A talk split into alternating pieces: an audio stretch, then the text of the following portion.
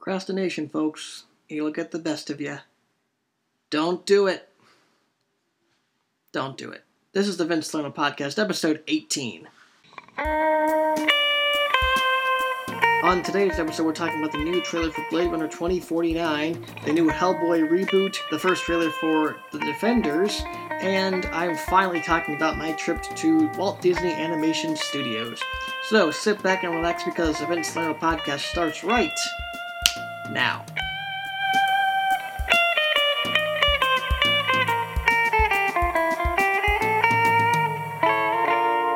Well, good morning, everybody. Welcome to the Vince Salerno podcast on this Monday, May 15th, 2017. I'm your host, Vince Salerno. And I opened up with procrastination because, well, part of it's procrastination, but uh, had a couple of complications recording this episode. When I first recorded on Friday, um, I had to run home in the middle of recording it because my computer was dying. And um, I had I, I and I got lazy and decided to take a nap. I'd made sure that the rest of the audio files had saved, and they did. And I'd come back tonight to record the rest of it, and it was gone. I don't know how. It was just gone. So after, you know, cursing myself and getting really pissed off at myself, I thought, you know what? Just do it again. Get it over with. So here I am, to be honest, Sunday night doing this episode. But uh, you know, I I've been putting off this episode for another for a week already. Don't want to put it off any longer. So I wanted to do this. So here we are, Sunday night for Monday morning. Uh, I hope you guys enjoy this. Anyways, let's get right into the top five. First off, number one, we've got the first official trailer for Blade Runner 2049, the sequel to the all-time classic sci-fi film Blade Runner. Uh, this film takes up 30 years after the original where a new Blade Runner named K, played by Ryan Gosling, discovers a new secret that could destroy society, which is on the verge of breaking. And the only way to do that is to find Rick Deckard. Uh, this trailer is freaking awesome. I love it. It's so Blade Runner, and it captures the look, the feel, the tone, the aesthetic of that original film so well. And it's really hard to tell what's green screen, what's not, what's CGI, what isn't. I'm sure there's some compositing and whatnot in that, but it's incredible. Like some of the big wide shots, the overhead stuff, and those look like um, look like real buildings. Like they actually went to Los Angeles in 2049 and shot the movie. I mean, it's crazy. Um, there's a building I think that in the beginning of the trailer looks like the Tyrell Corporation building from the original film, which you know, for you die-hard Blade Runner fans like me, would be awesome. Also, it's just really cool to see Harrison Ford back in the role. I know it's kind of like a weird thing, Harrison Ford reprising all his um, classic roles, like first Indiana Jones and then Han Solo, now Rick Deckard, and he's going to do Indiana Jones again. Um, but it seems like that's just something he really wants to do with his career. He just wants to resurrect uh, or bring back new old characters he's played in the past and revisit them 30 years. This is a thing he likes to do. There's nothing wrong with that. I think that's a great thing. And um, especially with this film, where it, the first one wasn't such a great hit back in the day, I, I have no doubt in my mind this next movie will be a huge hit.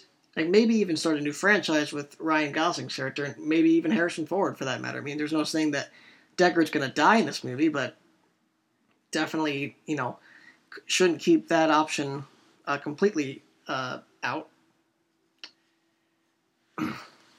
I mean, there's definitely a chance that Deckard could die in this movie, but you shouldn't uh, count on it. There's definitely a possibility of him surviving through this film and then continuing to go on to be in future Blade Runner movies. But yeah, I love the trailer. I love the look of it. I love the big fancy pink looking holograms. Uh, I love the replicants. I think Jared Leto's character might be a replicant himself. I don't know. His eyes look very conspicuous. The the whole thing just looks like a big expansion of the the same themes and values and and uh, and uh, questions that still need answering that made the first movie so fantastic. That first film really challenged the world to think about what it means to be human and what it means to exist And I feel like this film was going to continue asking those questions while adding more to the conversation. So, as a huge fan, so excited. Hopefully, this makes a ton of money at the box office. All right, number two. We're getting a Hellboy reboot with David Harbour and Neil Marshall directing. Pretty straight to the point. It's Hellboy. It's uh, David Harbour, Chief Jim Hopper from Stranger Things. Uh, I, I'm, I'm divided on this thing. I, on one side, I love David Harbour as an actor. He was my favorite parts of Stranger Things, and I'd love to see him take off as an actor. But on another end, you have Ron Perlman, you have Benicio, or Benicio, Guillermo del Toro, both veterans of that franchise who are ready and game to come back and do a second, third installment to close off that trilogy. Um, but I understand why. You know, it's a be a two hundred million dollar movie, and no studio's gonna, just going to hand over two hundred million dollars for a franchise that's not even that popular. I mean, it just it makes sense business wise, but it's just a really just a shame because Guillermo del Toro is a fantastic filmmaker, and his films are so diverse and different. It's like I that was the one film of his that I was so looking forward to was uh, Hellboy three, but we're not going to get it, so no point crying about it anymore. But I think David Harbour would be a fantastic Hellboy. I, haven't seen any Neil Marshall's films, so I don't know if he's going to be good or not. But um, it's going to be sounds like it's going to be more dark and uh, gritty than the Guillermo del Toro movies, which is fine. R rated probably too. So yeah, this this sounds like a good idea. I'm totally down for a new Hellboy uh, reimagining. Sounds great. All right, number three, kind of an old story, but wanted to cover it. The first official trailer for The Defenders has been released. And it's awesome. yeah, I really like this trailer. And one of the things that stuck out to me first and foremost as a filmmaker is the coloring. I noticed that the coloring fantastic. Like they have uh, a Jessica Jones first first scene. Jessica Jones is in this um, interrogation with Misty Knight, and it's kind of got this purple tint to it. And then Daredevil enters from a red door, and then you get this wide shot of the room, the purple room, and then Daredevil behind that red door, and it's just like it's so great because it literally is like it literally is symbolically and literally Daredevil coming into Jessica Jones's world, um, represented by both of them being in the same room and their colors sort of being meshed together into the same scene. Uh, that was just fantastic, and you know you see yellows for Luke Cage and greens for Iron Fist. Uh, my real my one hope for this show is that they course correct with Iron Fist. I think Iron Fist was a terrible show, worst worst Netflix show so far, and the character is just not poorly developed, but just underdeveloped. And just, I didn't really like him. He was kind of this whiny kid who just was this righteous do gooder who just whined and complained and even some bad acting. I'll also go, yeah, I'll go so far as to say he was a bad, he did some bad acting in this show. Um, so I really hope they course correct with Iron Fist. But otherwise, I'm super stoked for this. I love all the Netflix shows, especially Daredevil and Luke Cage. Those are my two favorites. I didn't even expect to love Luke Cage, and I freaking thought it was amazing. It was a, such a great show how they interpreted that character onto the screen. And I hope those uh, that character development continues on through the Defenders, and it feels like you know an Avengers level event where these heroes are coming together to stop Ellen Ripley, Sigourney Weaver. It's kind of cool. And, you know, Elektra's back. She might add something to the plot. You know, maybe she is mind controlled or whatever. Hopefully, all these characters get their comic accurate costumes. That's the one complaint I have so far is Daredevil's not in his costume. Iron Fist is still not in his costume.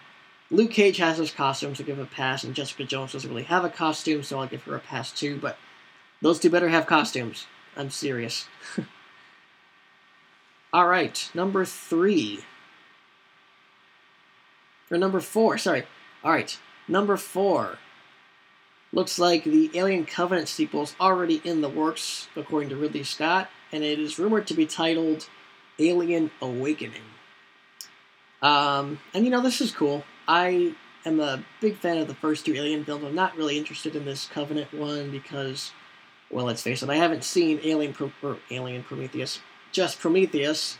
So, wait, it's called Prometheus. Yeah, it's called Prometheus, not Alien Prometheus. Sorry, I haven't seen Prometheus, so I can't be too excited about this movie and the characters that are being crossed over, all that stuff. However, I am excited to see the franchise continue.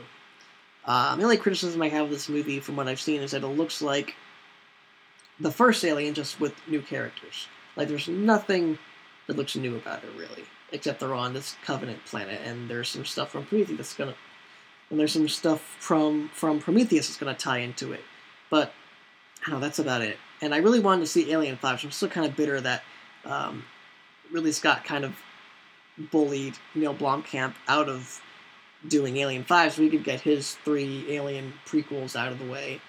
I know, I'm still holding on hope we get Alien 5, but yeah, I guess if I ever get around to seeing Alien Covenant and I like it, I'll be more excited for Alien Awakening. But, uh, yeah, we'll see. We'll see. Alright, number five. Uh, Doug Liman was doing a press conference for his new film, The Wall, and he got to talk about his upcoming film, Edge of Tomorrow 2, the sequel to Edge of Tomorrow. Uh, and he revealed two things. One, Emily Blunt, who was in the movie, will return alongside Tom Cruise. And the movie has a title, and it's a pretty terrible title. The title of the film is Live, Die, Repeat, and Repeat. This is a stupid title, and let me tell you why, or at least why I think it's a stupid title. It shows they've learned nothing from the original. The original suffered from poor marketing. It started out as being called, based on a comic book, the title of the comic was All You Need Is Kill. And that was the title of the movie. And then they changed it to Live, Die, Repeat. And then they changed it again to Edge of Tomorrow, which is what we know it to be today. And you know, it's not a better title. It's actually kind of a crummy title, but it's it's okay. And this title, you know, I would have been fine with just Edge of Tomorrow too, but this just shows you're you've learned nothing from that marketing. You're confusing people even more now because you know they don't even know what to call the first movie. Now you're you're like, okay, let's call it Live, Die, Repeat, and Repeat. It's like what?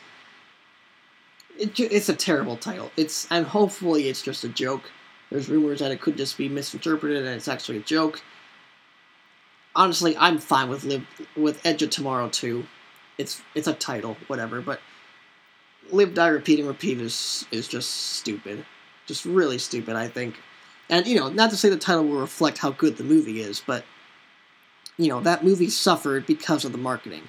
And you want to give this movie a good title, one that will not reflect the title that was the titles that were given for Edge of Tomorrow 1. So hopefully they have an actually good title in mind and not some crummy one like that. All right, well, that was our top five running through the list. That was number one, the first trailer for Blade Runner 2049. Number two, Hellboy reboot with David Harbour. Number three, the first trailer for The Defenders. Number four, Alien Awakening in development. And number five, Edge of Tomorrow 2 being titled Live, Die, Repeat, and Repeat. Okay, on to our topic of the week, one which I've been building up for a long time.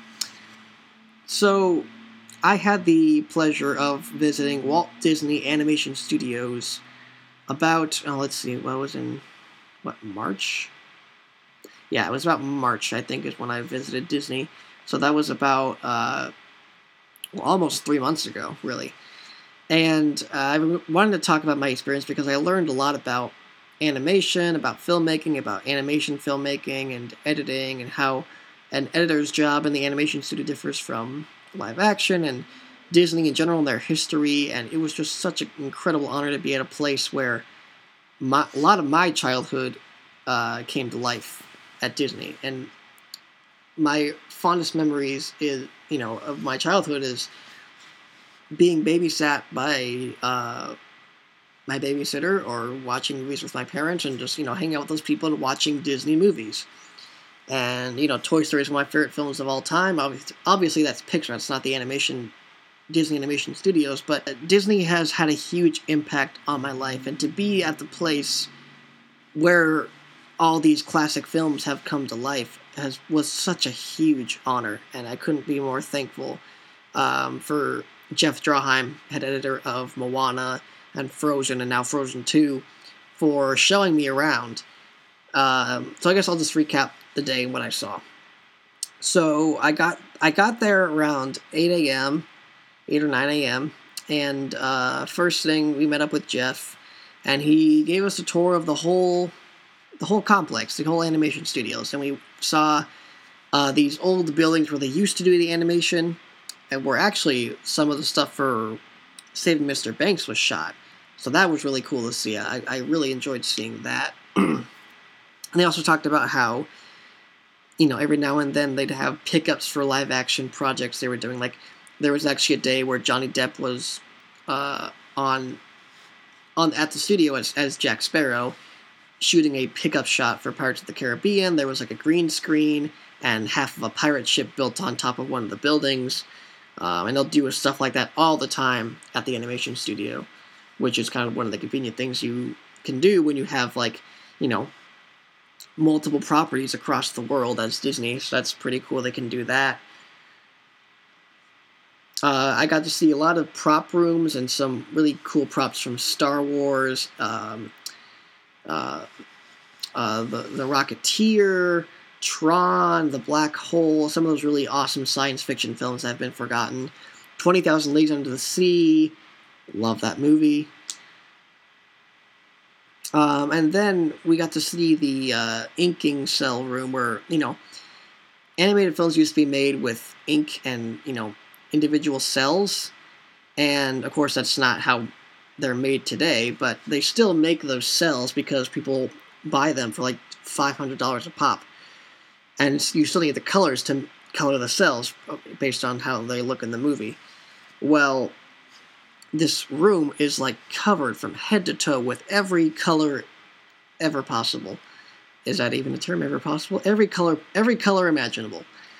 You know, stuff like, you know, specific colors like the color of Ariel's hair or the color of uh, you know, Simba's fur or uh the color of Genie, the specific, you know, shade of blue that he is, stuff like that. Um, really specific colors that they have down to a T. And, you know, they put they make the cells in there. And it's funny, on our way to that room, I ran into John Musker. If you don't know who John Musker is, he is one of the two guys who directed films like Aladdin and The Little Mermaid, I believe, and most recently, Moana and I love Moana and I love Aladdin. Those are my two favorite animated Disney films. And to see him, oh my gosh, that was so incredible. And we had a great conversation. I got to talk to him briefly. Um, he was really nice to me. He uh, just seemed like a really nice, down to earth guy. Wanted to talk more, but couldn't. Um, so yeah, real honored to meet him. And then I got to pass by Don Clements, and I've actually known who Don Clements is longer than I did John Musker. I don't know why, don't ask, but I, he was shooting an interview for the DVD release of Moana. And seeing him, I saw him being interviewed in the the inking cell room, and it was just like, oh my gosh!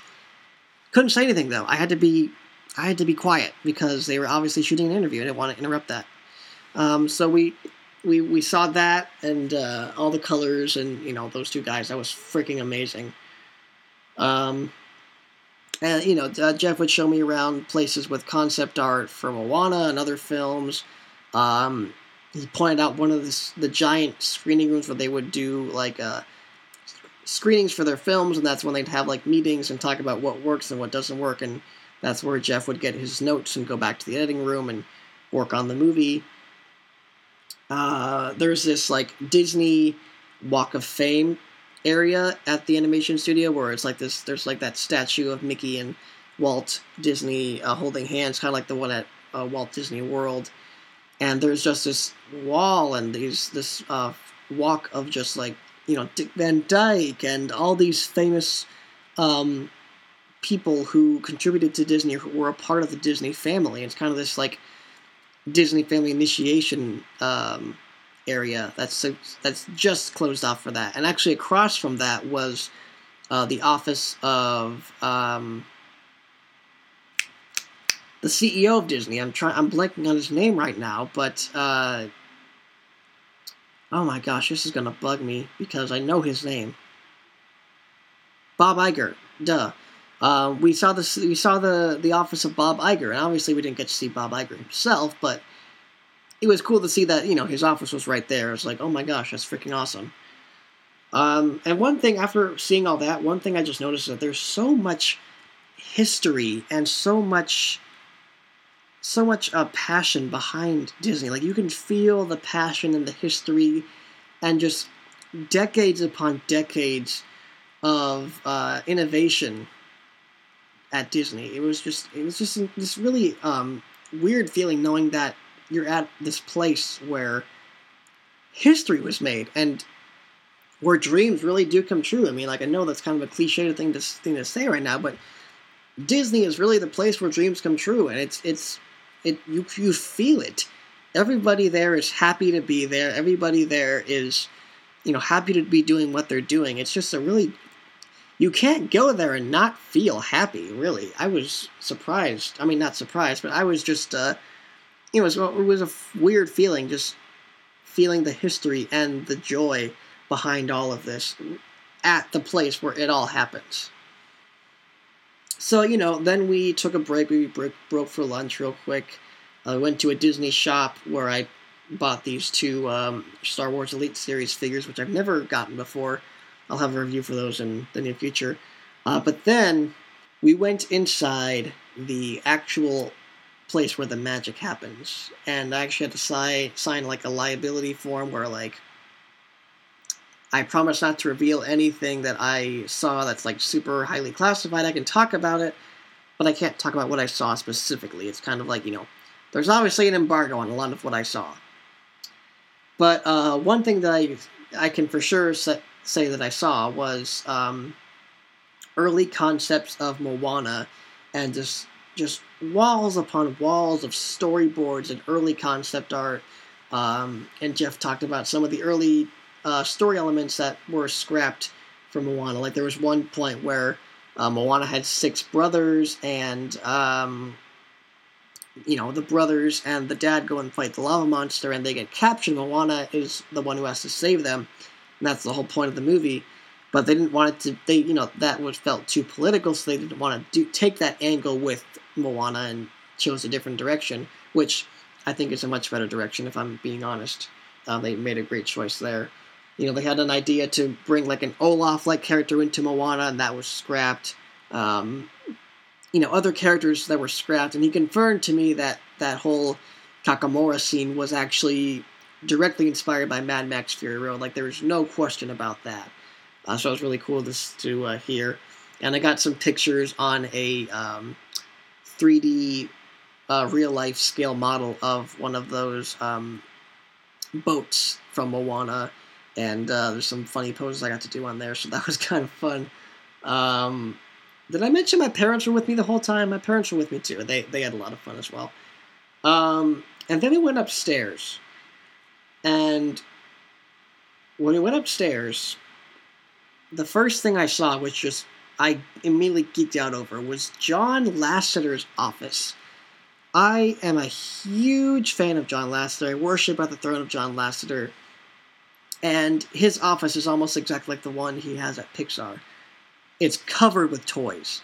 Like he's got toys for every single animated movie they've done at Disney, at least the 3D ones you know, some old Mickey's and some Wreck It Ralph toys, uh, Prep and Landing toys, Moana toys, Tangled toys, just toys everywhere. It's like it's like office goals for me basically. So, and he wasn't there unfortunately. He only comes to the office on Fridays, and I was there on a Thursday.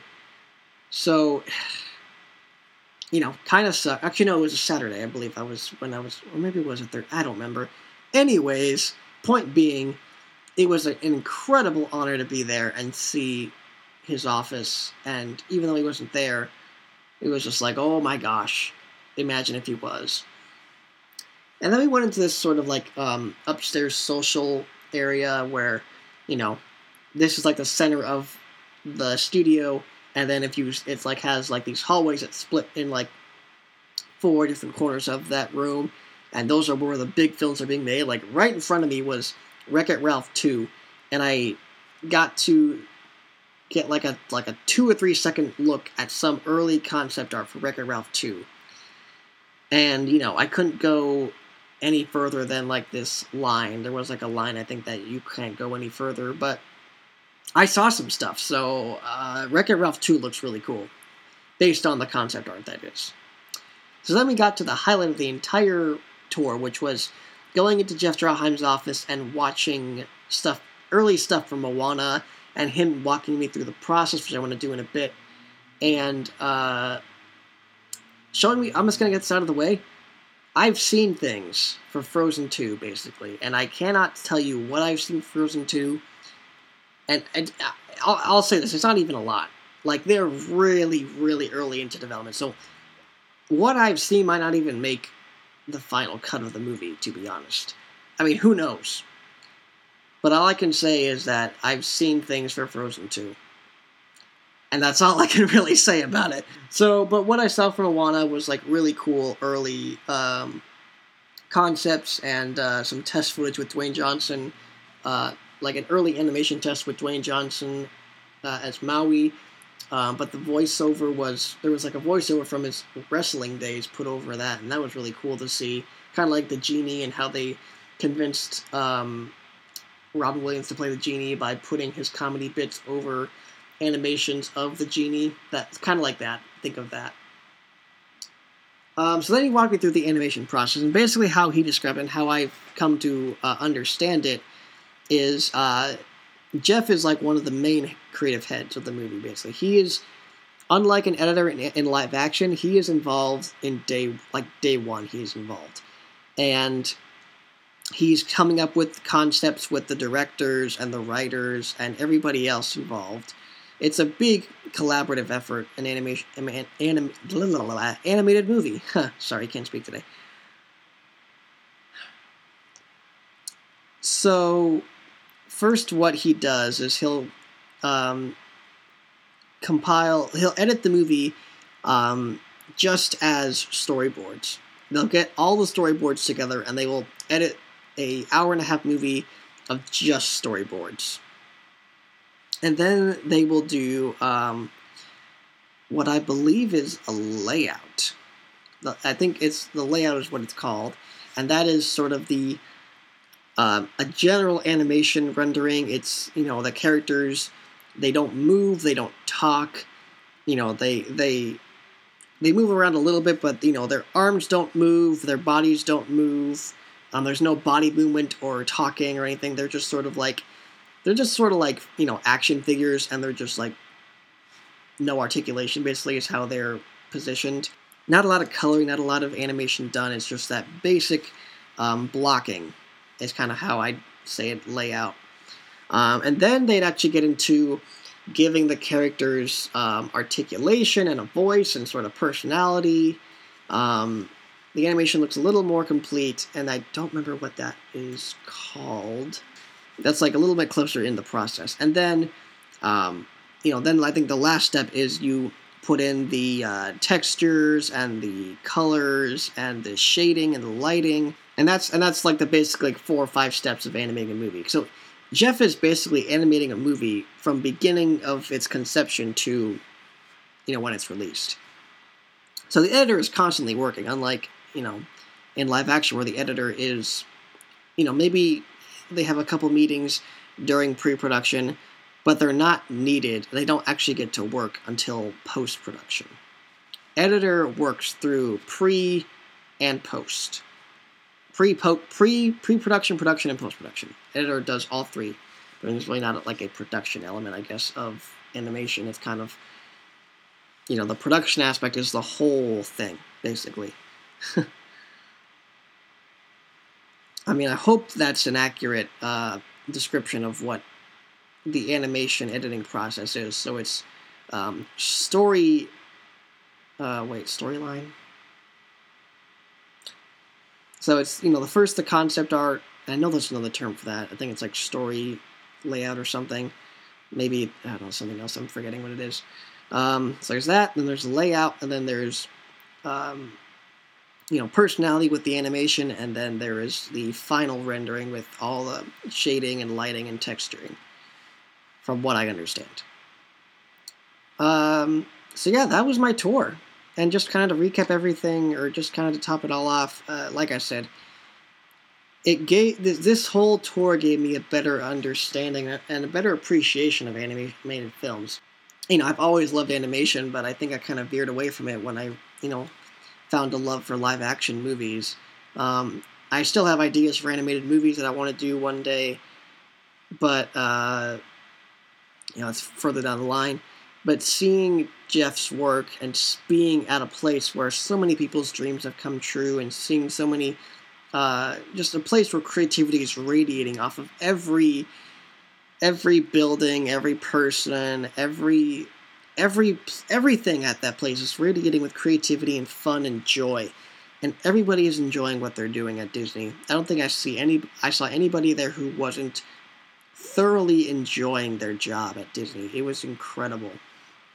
And I got to give a big shout out to Jeff Draheim Jeff, thank you so much for the tour once again. Thank you for being nice enough to take me and my parents around, show us uh, Disney and some of the secrets and the things you're working on. Really, really grateful that I got to do that. So thank you, Jeff. Shout out to you. I'll check check out Jeff's channel. He does a lot of really fantastic short films. He actually just won an award recently for one of them.